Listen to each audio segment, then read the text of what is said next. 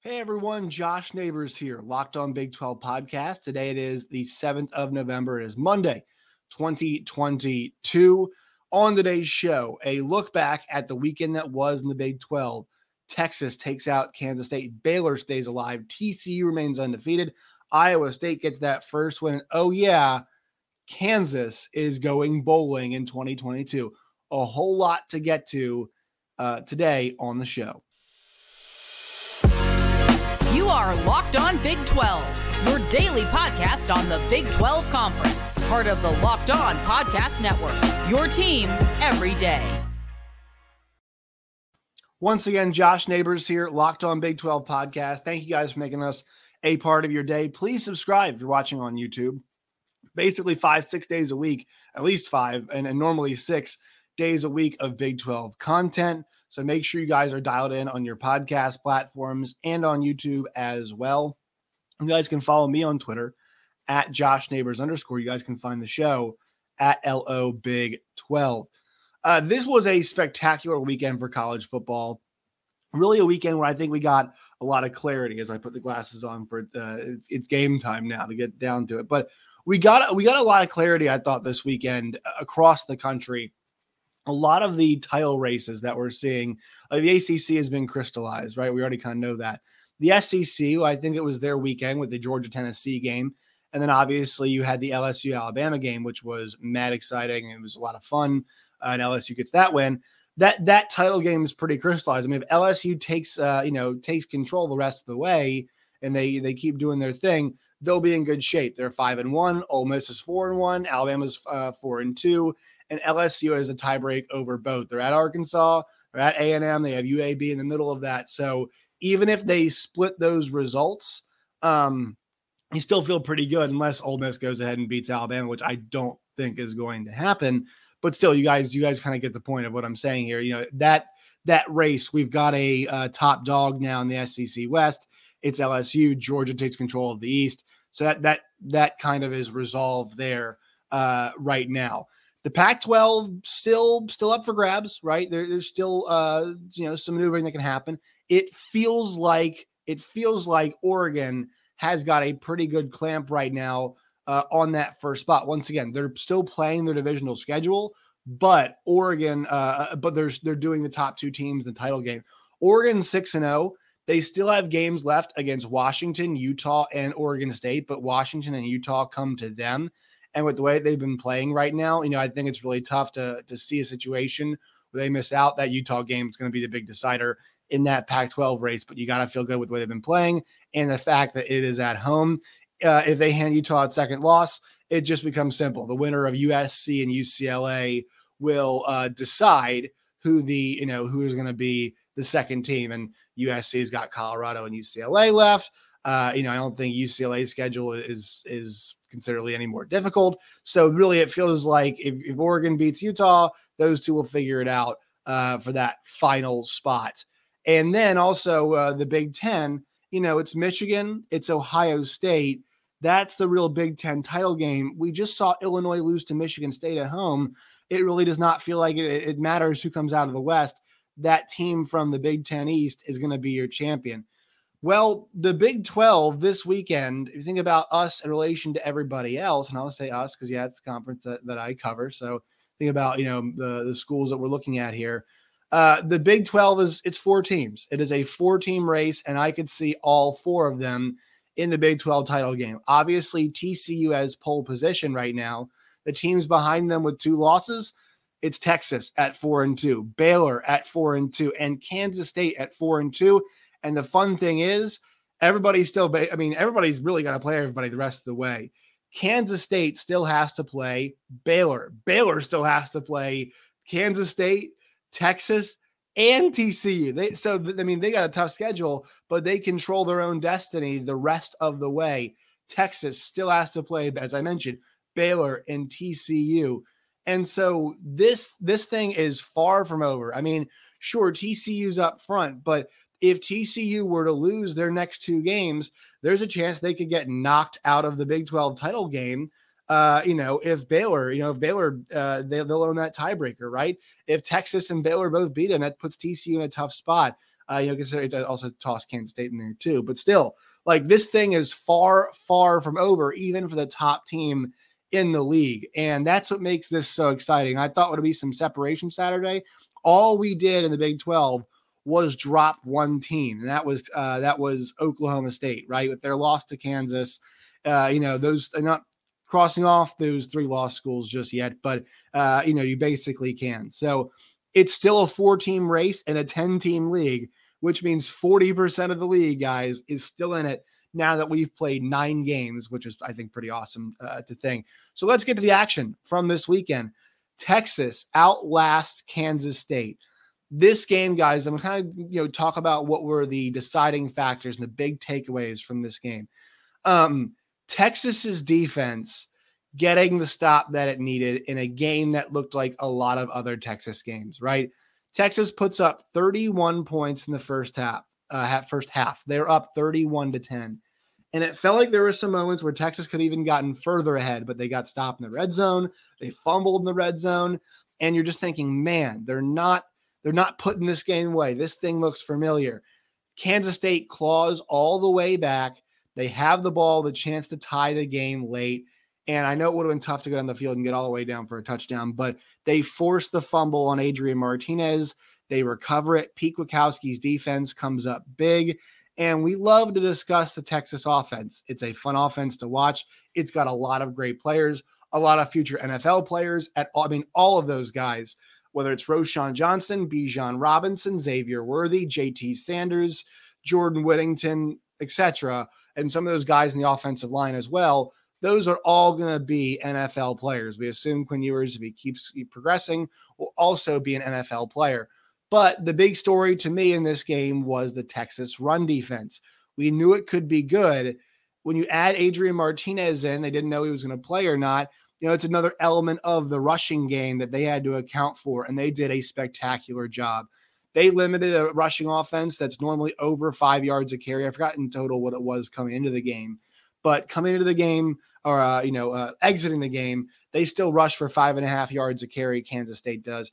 They held them on the ground to just four yards a carry. It was tough slugging for Deuce Vaughn on the ground. Adrian Martinez, 14 rushes, 52 yards, 3.7 yards per carry. Deuce Vaughn, 3.8 yards per carry. Texas did a great job of limiting what Kansas State wanted to do on the ground. Now, Kansas State did throw the ball on them kind of on en route to coming back. They were able to make some plays in that passing game to get them down the field to come back in this game. But Texas ultimately in the fourth quarter was able to put themselves up 10 uh, uh, you know, and then make it. It was a field goal game, three point game, 426 left. They still gave the ball back. The offense couldn't ice it. It was on the defense, and the defense made the plays it had to we've watched Texas lose this game a, a, lot. And there are a lot of good teams in the Big 12. Like it's such an even conference that, you know, that's why the results that we saw last week, Texas Tech getting blown out by Baylor and, uh, you know, uh, Oklahoma State getting shelled by Kansas State. That's why those results are not the norm. And results like TCU, Oklahoma State, Texas, Kansas State, Kansas State, TCU are more regular because these teams are more even. And, you know, you felt like in that environment that eventually Texas or Kansas State was going to come back. They did. And Texas got the stops that it needed. They finally held up late in this game. Bijan Robinson and Roschon Johnson were also on the ground. I know Roschon had the fumble, but those two guys carried the load. The two touchdown passes to Xavier Worthy were, uh, you know, they basically similar play design. And uh, I mean, on one of those, Worthy just completely toasted Boye-Doe uh, who's a fantastic corner. Also noting Julius Brents went out earlier earlier in this game. They had to deal with that with a targeting penalty, which it sucked to see that happen early, but it was it was the right call. And um, you know, I thought Texas just kind of weathered the entire environment, the entire storm, the whole thing really well. And getting to this result was important for them. This to me, I think when you think about like one of the best wins, you know, maybe the most meaningful win in the Sark era is that 49 to nothing over rival Oklahoma. That's huge. But the win that I look at that that kind of cements them, and look, they're a Big 12 title challenger. They're really now a Big 12 title contender. They're in this fight. They're there, and they've got opportunities against Baylor and and uh, also against uh, TCU, maybe two games. I mean, I think they're probably both going to be favored in those in those games. They control their own destiny now with three games left to make a Big 12 title game. I know they've got three losses overall. I know that you know that they lost the Texas Tech game. Uh, that was you know not too impressive. The Oklahoma State debacle was was not very good either. But this Texas team at their best, even not at their A plus game, like I'd say this was maybe their uh, considering how kind of all things went down. B plus game, maybe it's still ridiculously hard to beat them. On the decision to go with, that's why I think this is maybe the most meaningful win on the road against this team with a quarterback that we that looked really horrible in his first road start. Uh, to have the defense play well, to have the offense explode in the first half and get you where you needed to be, that's just I think it's really good for Kansas State. A lot of we talked about of did they make the right decision going with Adrian Martinez over Will Howard. Um, I think once again, like with the extra rushing element that he adds, it's important. But you could also say, hey, Texas has stopped the run really well this year. So does it help you so much? Should you go on the more pure passer? Yeah, but still, Adrian Martinez moved the ball really effectively in the air in this game. So I think it's a it's a debate. Yeah, sure you could have, but it was what like three point nine or nine point one yards per throw that Kansas State was averaging. They were able to carve up um, Texas pretty well. The interception was really bad, sure, but like Will Howard's also thrown some bad interceptions in his day. I know he didn't throw any last week, but there were some bad throws last week. So I don't think it's um, I don't think it's necessarily fair to say, you know, after the game's over now that that Chris Klieman made the wrong decision playing Adrian Martinez as opposed to Will Howard. I think it's a, it's a debate, it's conversation.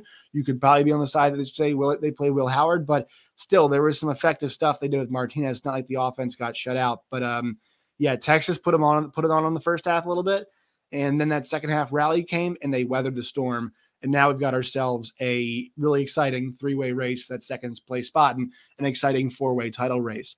Quick word from our sponsors on today's show. Today's Locked On Big 12 podcast is brought to you by LinkedIn. These days, every new potential hire can feel like a high stakes wager for your small business. You want to be 100% certain that you have access to the best qualified candidates available. That's why you have to check out LinkedIn Jobs. LinkedIn Jobs helps you find the right people for your team faster and for free. You guys can go there today to post your job for free. LinkedIn Jobs helps you find the most qualified candidates that you want to talk to faster. Post your job for free at linkedin.com slash locked on college. That's linkedin.com slash locked on college to post your job for free. Terms and conditions do apply. The team, obviously, at the top that is next is TCU. Um, they dilly dallied in in their win against Texas Tech, and I'm not. It's you know, it's not all on TCU. I thought Texas Tech's defense did a very good job. I thought in coverage they were really good for a lot of this game. I I, I thought that they did a good job. At, um, you know, blanketing a lot of the TC wide receivers. I thought it made it really difficult. And also, they got some big stops on fourth down. And once again, I know Quentin Johnston was not out there for a lot of this game, but uh, Texas Tech defense, shout out to them for keeping this thing close. The problem is that TCU offense is just inevitable. The amount of options they have, especially when they're blocking well, Miller, Demercado, Savion Williams, Taye Barber, Darius Davis, and the, the, I mean, both the passing and the return game, they just have such a variety of weapons that they can use to hit you. And even, you know, though they did not play very well, and I think this team's starting to run out a little bit of gas just because they've been playing every single week. And, you know, I mean, there have been no easy games for TCU ever since their bye week. Once again, folks, the bye came before SMU. So they had two games and they had a bye, which is just – it's ridiculous scheduling to have a bye week two weeks into the football season. They were at SMU in a rivalry game, Oklahoma at home, at Kansas when Kansas was, you know, and they're still good, but like, you know, that was when Kansas was rolling. Oklahoma State when they were a top 10 team and had everybody there. Kansas State at night, you know, it was at home, but still a huge game. At West Virginia on the road at noon, a weird start, and then Texas Tech with big noon kickoff. I mean, this is just banger after banger after banger. It's seven straight games where there's really no there's no relief in sight. It's a big game for every team that they're playing, and they've weathered the storm. They're starting to deal with injuries. I, I I have a tough time thinking they're going to make it through this thing all the way undefeated, just because you start losing Quentin Johnston, and I'm not sure Max Duggan is 100% healthy. Dealt with that calf last week. I'm still not 100% sold. Could be wrong, but you know, like we'll, we'll see. But the fact that they were able just to pour it on in that fourth quarter, and it could have been 28 points. Let's be honest. I mean, they went for that fourth down inside the five, and Texas Tech did a great job stopping them. But there's a chance at one point that this game they could have gone up. What it was, it was um, going to that fourth quarter. It was 13. Uh, they were down 17 13, right? Going into that fourth quarter. There is a chance that at one point it could have been 41 17, right? That late score actually made the, the score line a bit closer, but TCU is just able to hit guys. And you saw it in that fourth quarter. Who'd they hit? Darius Davis was involved. Emari Demercado, who had 11 carries today, gets that catch. It's just his only catch he had all day. Guess what? It went for a touchdown as well. Darius Davis scores the pair, like I mentioned. They've got an offensive minded coach in Sonny Dykes, a really good offensive coordinator in Garrett Riley. They understand what they have and they know how to help facilitate getting all of these guys the football.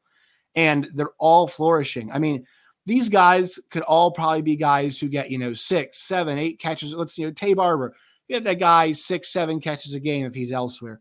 Savion Williams, I'd get him more than you know, one or two catches. He had the yellow catch last week. He had one catch, 38 yards. Darius Davis is a guy as a playmaker that you probably want to get the football more to, right? Uh, but they find ways, you know, these guys don't all get the volume, but it's it's just it's mixed. They do such a good job. You know, you haven't heard a guy's name, Savion Williams, all day, nabs a big catch. Uh, catch. They haven't thrown the ball to Taye Barber a whole lot, gets a big grab. Savion Williams, Demercado, he hadn't caught a pass all day. He's wide open, catches one, scores. The third goal from the 16. I mean, they are just so dangerous. Uh, I'm not comparing Max Duggan to Patrick Mahomes, but the one thing about those Chiefs teams, it felt like they could score, or you know, any down and distance you gave Tyreek Hill and uh, you know even like guys like Demarcus Robinson and Mecole Hardman and uh, um, uh, Travis Kelce, you know, you give those guys a down and distance, like all right, third and goal from the twelve, you know what I mean, or third and uh, third and sixteen from wherever. Like they could pick up the yardage, and not just that, they could score a touchdown from any place on the field because there's they just understand you know where everybody's going to be. And for most of the game, it didn't feel like that. The fourth quarter, though, it's just can you keep these guys off the scoreboard? And it's really difficult to do. And they they found their stride and they got it done. The quarterback situation at Texas Tech is just so interesting because you want to play with Behren Morton in the future, but with the way Zach Kittley's offense operates, there's just so much for the quarterback. I mean, I know it's a lot of shorter throws, but like you put a lot on him. You know, you, there's a lot riding on that quarterback spot, and I'm not sure Behren Morton is ready for that week in and week out. And still, he actually might be banged. Uh, well, I think they're all banged up, but they went away from him. They went to Shough. It didn't go much better. So shout out to TCU's defense. This was probably the best game that TCU's defense has played this year. They allowed 352 total yards of offense. They actually let Tech go for five yards a pop, but Tech couldn't run the ball later on in the game because they were, or in that fourth quarter at least, because they were you know, then trailing and had to get themselves back in it. But um, you know, TCU played a clean game, no turnovers, which was obviously good to see. They won that battle. They won the time of possession, and they end up getting a 10 point win and just keep rolling. So the Horn Frogs 9 and 0. It's starting with the fact that they play Baylor in, in, in Texas next. So it's going to be really difficult. And Texas goes first, obviously. I know it's going to be tough to keep this thing rolling, keep it sustainable all the way. But TCU 9 and 0. And while everybody's kind of dropping back this weekend, it looks like the Horn Frogs, because Clemson lost, Tennessee lost, Alabama lost. I don't think they'll jump Tennessee, but I do think that they're going to slide right into that fourth spot. If you drop Clemson, if you drop Bama back, uh, TCU at number seven, there's a there's a good argument for them at four or five. We will see where they go. All right, uh, Kansas is going bowling. Uh, this game, number one, was decided because we did not see uh, Spencer Sanders. That must be noted. It was interesting that they went with the Oklahoma State went with Garrett Rangel at quarterback because Mike Gundy's son Gunnar was the one who came in last week, and Mike decided to go with uh, Garrett Rangel. Rangel has not been in that offensive system as long. Gunnar Gundy has been there longer, but Rangel I think was a four star and a pretty highly touted guy. So I think that was why they wanted to go with him to see what they had. And look, I don't think he played terribly. I mean, he threw three interceptions. They were not all. I didn't think they were all his fault, but um, that that is not an easy spot for a guy. Short week with a depleted team, going to that game. You know, he put up the best effort that he could. Uh, the real story here, though, let's just go the rest of the way now on the Jayhawks, and also let's just talk about Devin Neal. You know, the story this week was, hey, Jalen Daniels come back. Jalen Daniels come back. Um, he's not back yet, but a guy that I think we'd almost forgotten about in terms of players and how good they are was Devin Neal. 32 carries for 224 yards and a touchdown, six catches and 110 yards, combines for 334 yards of offense on four, uh, on a 38 touches in this game. He is a star player in this in this league, and he didn't get to play like a star last year because you look at kind of where their offensive line situation is. And this year, you know, he is a star player, but he's really part of a of a larger, uh, you know, this this offense is not just about one guy. It, at its peak, it was about Daniels and Hishaw and Neal and uh, that receive, you know, the receiving core as well. It, and now it is, and they do a great job distributing the ball. This was a game they said, all right, we're off a bye week. We're all fresh. We have a wounded animal coming to us. I thought the game plan was great. They hammered the rock. Even Jason Bean ran the ball pretty well. He had a nice, consistent game. Usually you'll see Jason Bean games where it's like, you know, uh, he'll be like 18 for 23 for like 260 with three touchdowns and two interceptions. In this game, 18 for 23, 203, two scores. 93 rush uh, rushing yards on four carries, touchdown. We saw that speed in the 73 yard run, that track, legit te- the Texas track, Texas high school track, you know, third place, third fast in the state tra- type speed that we saw. And the fact that Kansas is at a point right now where their backup quarterback, and I know, look, overall his record's not very good. Eventually they were going to get one but their backup quarterback, who has played pretty well this year, led them to a dominant victory to secure bowl eligibility with three games left in the season. All of those qualifiers show you how well that the the job Lance Leipold has done is. I mean, it's just he has done a fantastic job, and this thing could have cratered and really fallen off the tracks. Think about that TCU loss; it's close. The Oklahoma game, never really that close in the end, although it was ten the Baylor game, they were able to make it close, but just not there. And it felt like things were heading in one direction. Well, their their buy came at the perfect time. And now they've got a chance to get themselves a bit of momentum. They're at Texas Tech next week. Not an easy game, but with Tech's quarterback situation, it feels like that is a game that is definitely now winnable for the Kansas Jayhawks. I don't think they're just content with six. Short celebration, it's great. But if Jalen Daniels is coming back, you're going to tell me that team is sitting on their laurels thinking, thank God for six. Uh, you know, no, they're they're not going to be saying that. They're going to be going for more. And there's a lot left on this bone for them. At Texas Tech, home for KU, at Kansas State. Difficult games, sure. But we saw it in Texas last year. Um, that that game is super spicy, especially if KU can win this week. They get to seven three, and they they host Texas next week.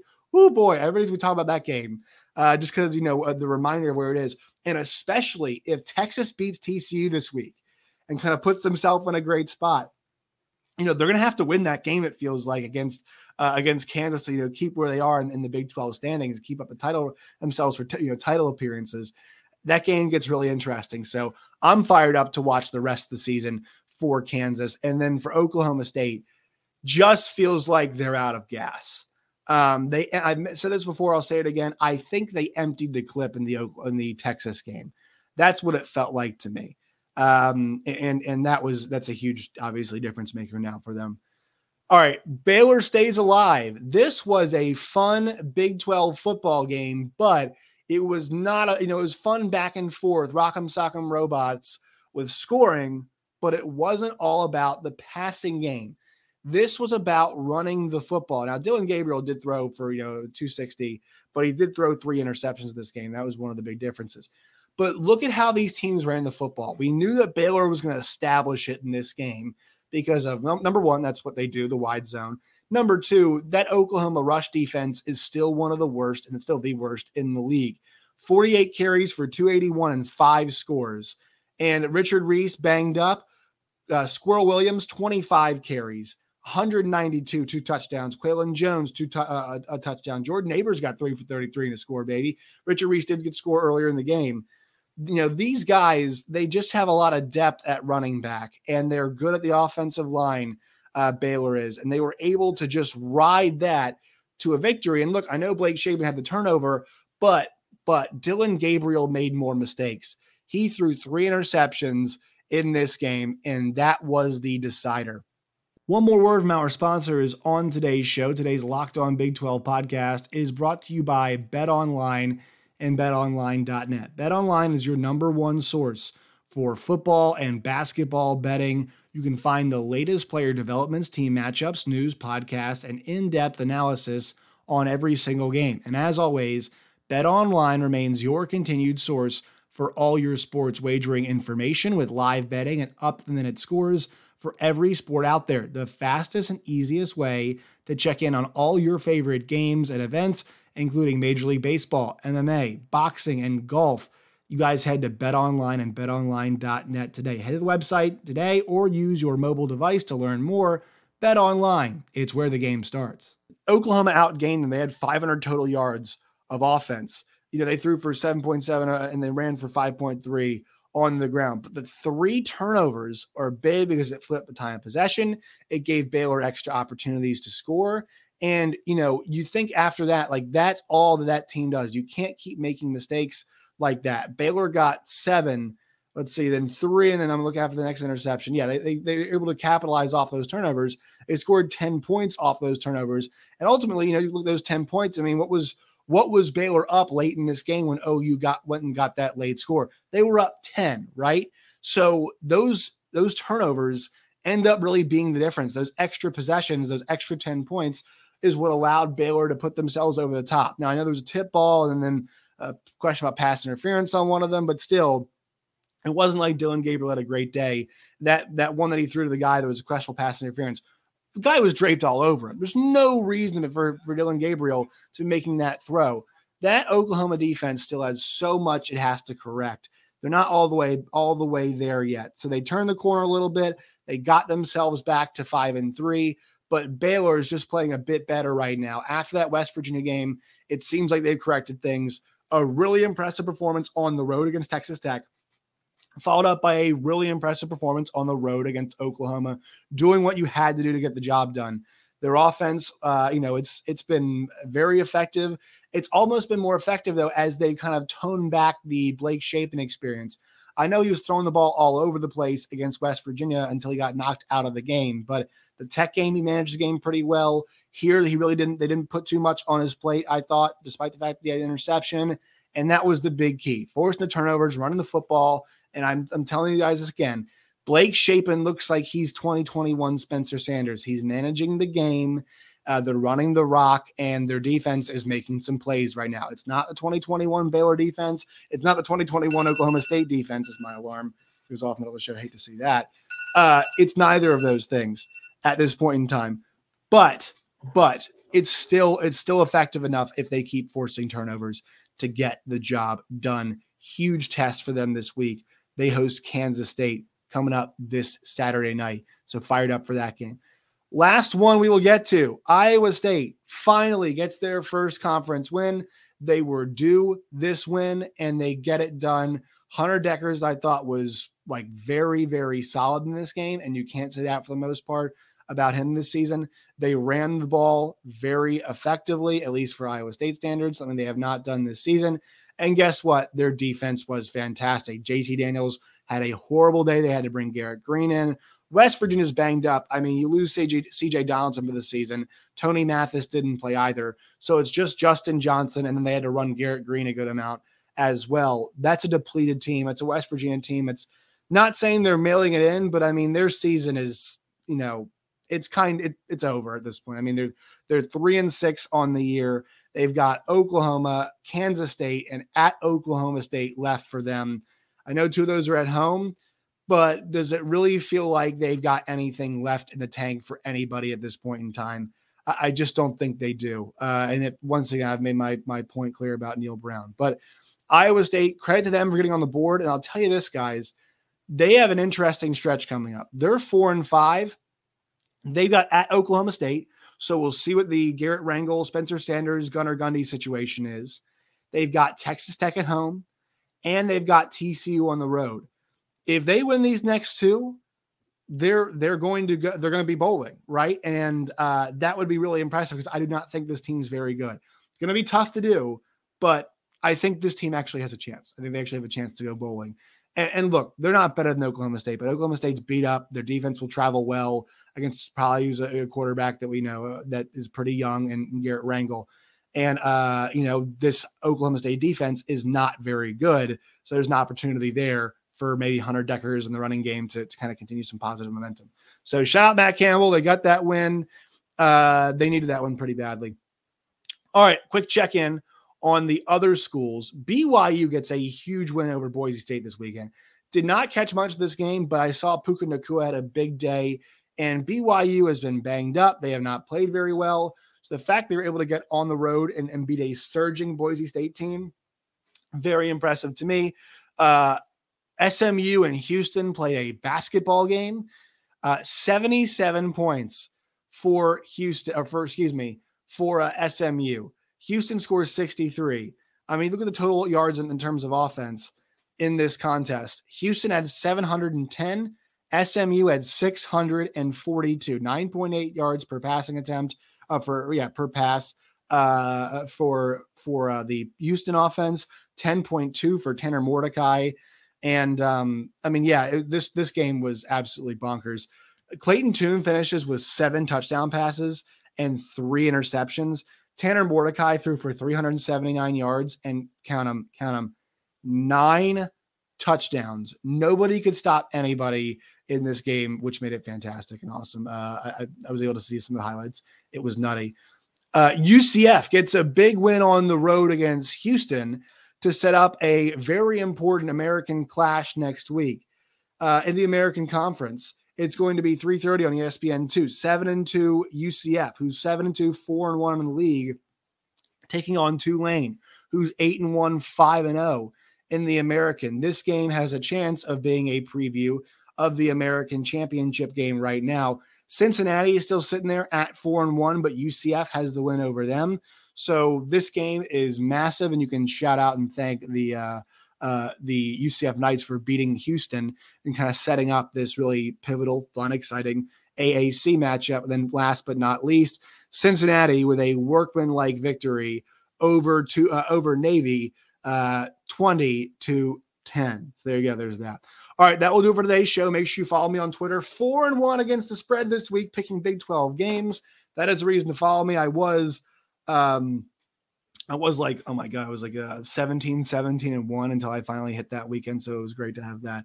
Uh, but make sure you guys follow us on Twitter at LO Big 12. You guys can find me at Josh Neighbors underscore. Till next time, my friends, as always, stay safe.